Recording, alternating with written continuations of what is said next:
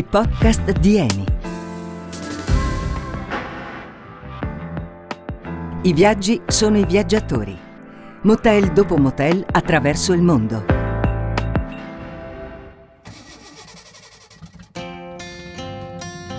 Sentite che rombo?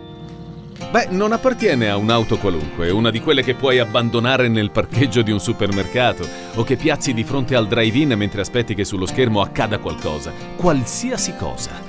Questa è una Cadillac Coupé classe 1953.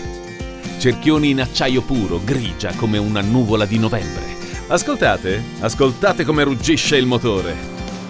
Eh sì, questa macchina è l'unico mezzo possibile per affrontare il nostro lungo viaggio.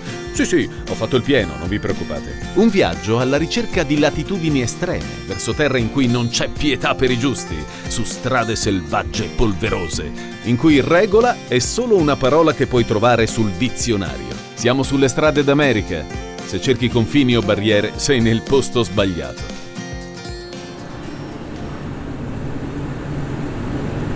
Dobbiamo andare e non fermarci finché non siamo arrivati. Dove andiamo? Non lo so, ma dobbiamo andare.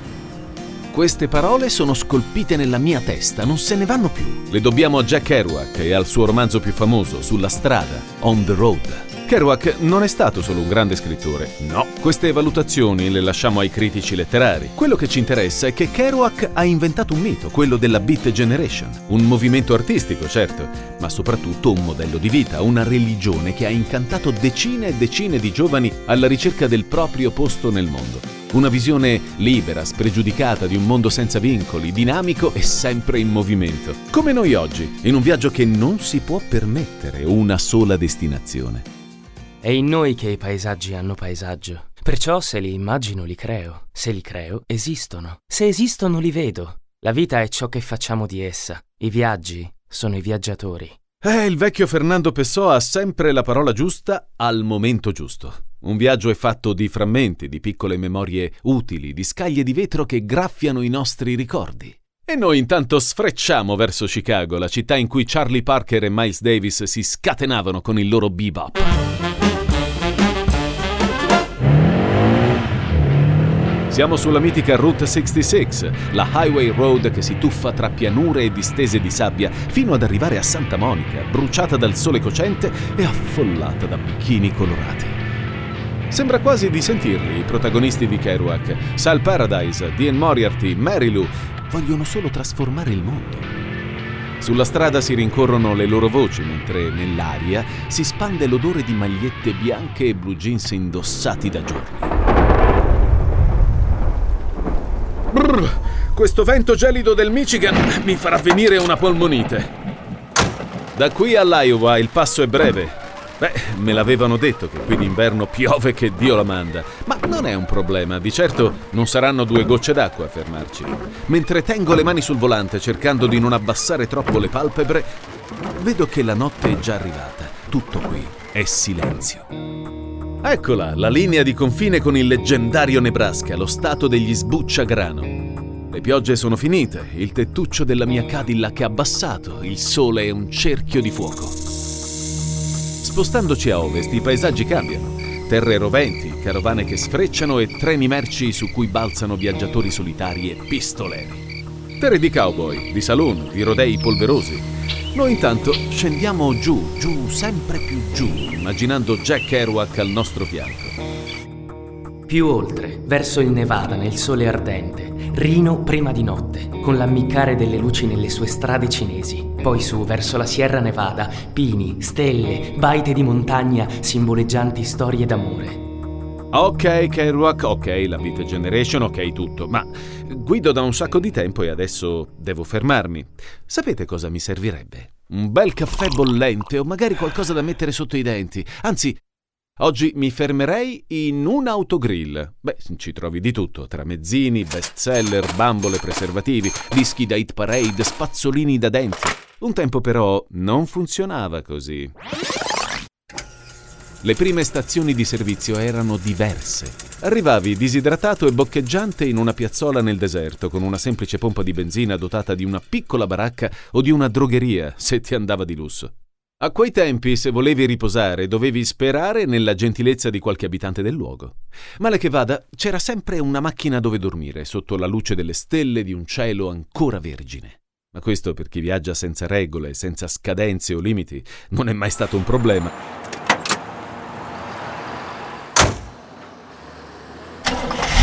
L'America è nata sulle strade, giungle d'asfalto su cui a pestare i piedi sono milioni e milioni di anime in movimento. C'è chi segue una direzione, chi macina chilometri per lavoro, chi gioca da battitore libero senza meta, chi vola sulle highway road, qualunque siano le sue aspirazioni, ha bisogno di un posto dove riposare prima di riprendere il suo viaggio. È così che nasce il motel. Un albergo itinerante, una locanda aggiornata ai tempi dell'amore libero e delle motociclette. Ne puoi trovare uno oppure mille, ma la sensazione che avrai è sempre la stessa. Un luogo vero, ma sospeso dalla realtà. Un posto che da sempre affascina scrittori e registi di ogni epoca.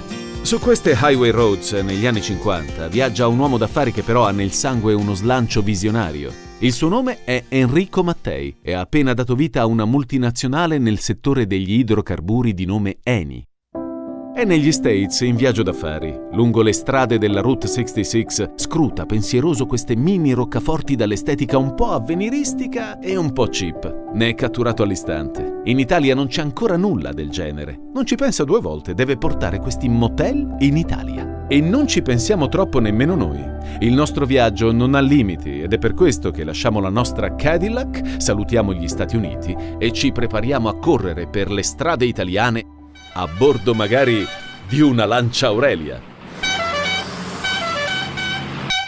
È su queste vie che Enrico Mattei decide di reinventare i motel a stelle strisce. Non più stazioni buone solo a far benzina, ma impianti in cui si può pranzare in un vero ristorante, fare shopping, addirittura dormire.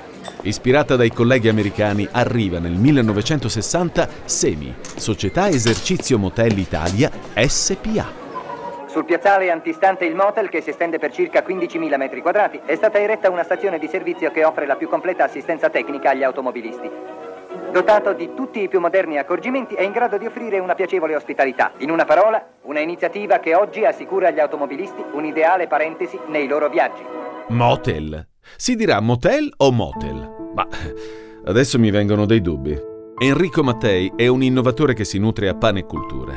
È lui, per esempio, che affida al poeta Attilio Bertolucci la direzione della prima rivista aziendale di Eni, Il Gatto Selvatico. Sulle pagine della rivista appaiono racconti scritti da firme del calibro di Carlo Emilio Gadda, Natalia Ginsburg, Leonardo Sciascia, ed è ancora Mattei a commissionare a un giovane Bernardo Bertolucci, che di Attilio è il figlio, la realizzazione di un documentario che ripercorre le rotte del petrolio, dai monti Zagros all'antica Mesopotamia. Giuseppe Accorinti, ex amministratore delegato di Agip Petroli per l'Italia e l'estero e presidente della scuola Mattei, per oltre 40 anni ha lavorato all'Eni e ha conosciuto Enrico Mattei. Facciamoci raccontare qualcosa in più su di lui.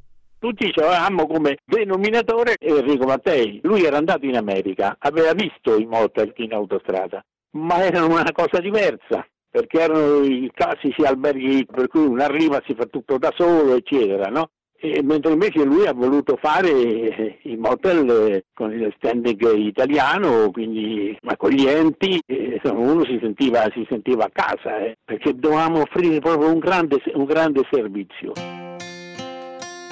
La mente di Mattei non insegue solo il profitto, ma anche il sogno di un mondo nuovo che può plasmare con le sue mani.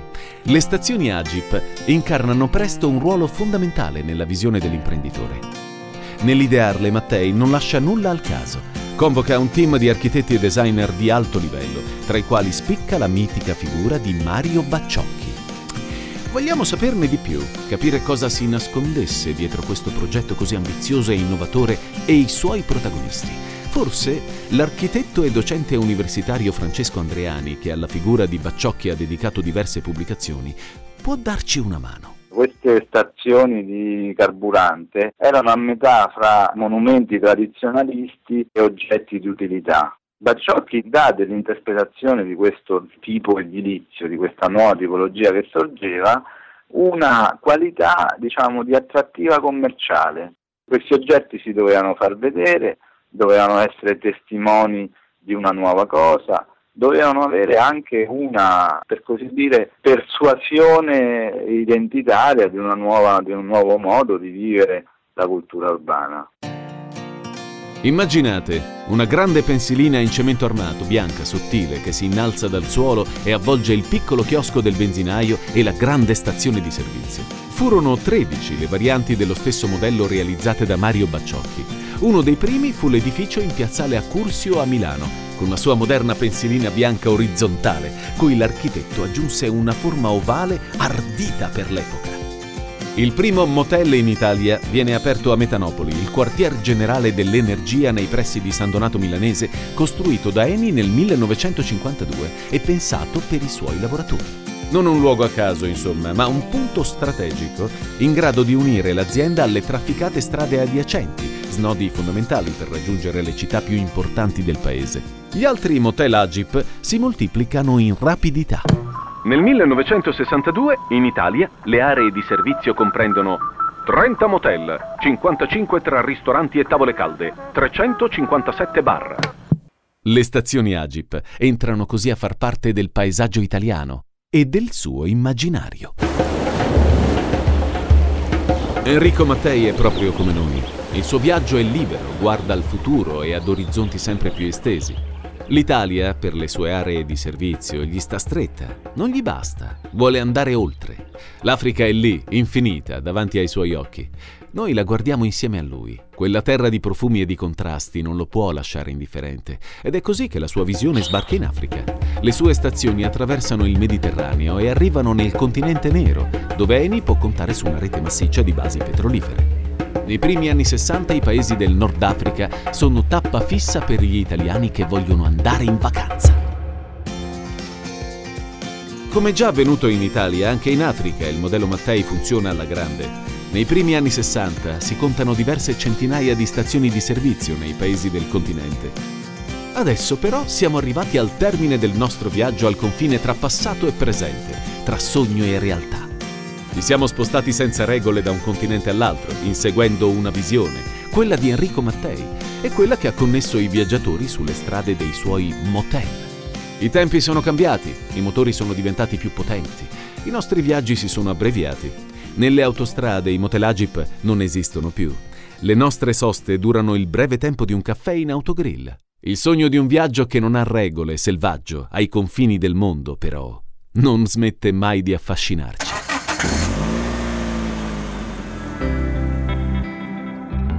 Noi siamo arrivati dritti alla fine di un'altra delle nostre avventure di Eni. Continuate ad ascoltare i nostri podcast, sempre sulle rotte dell'energia.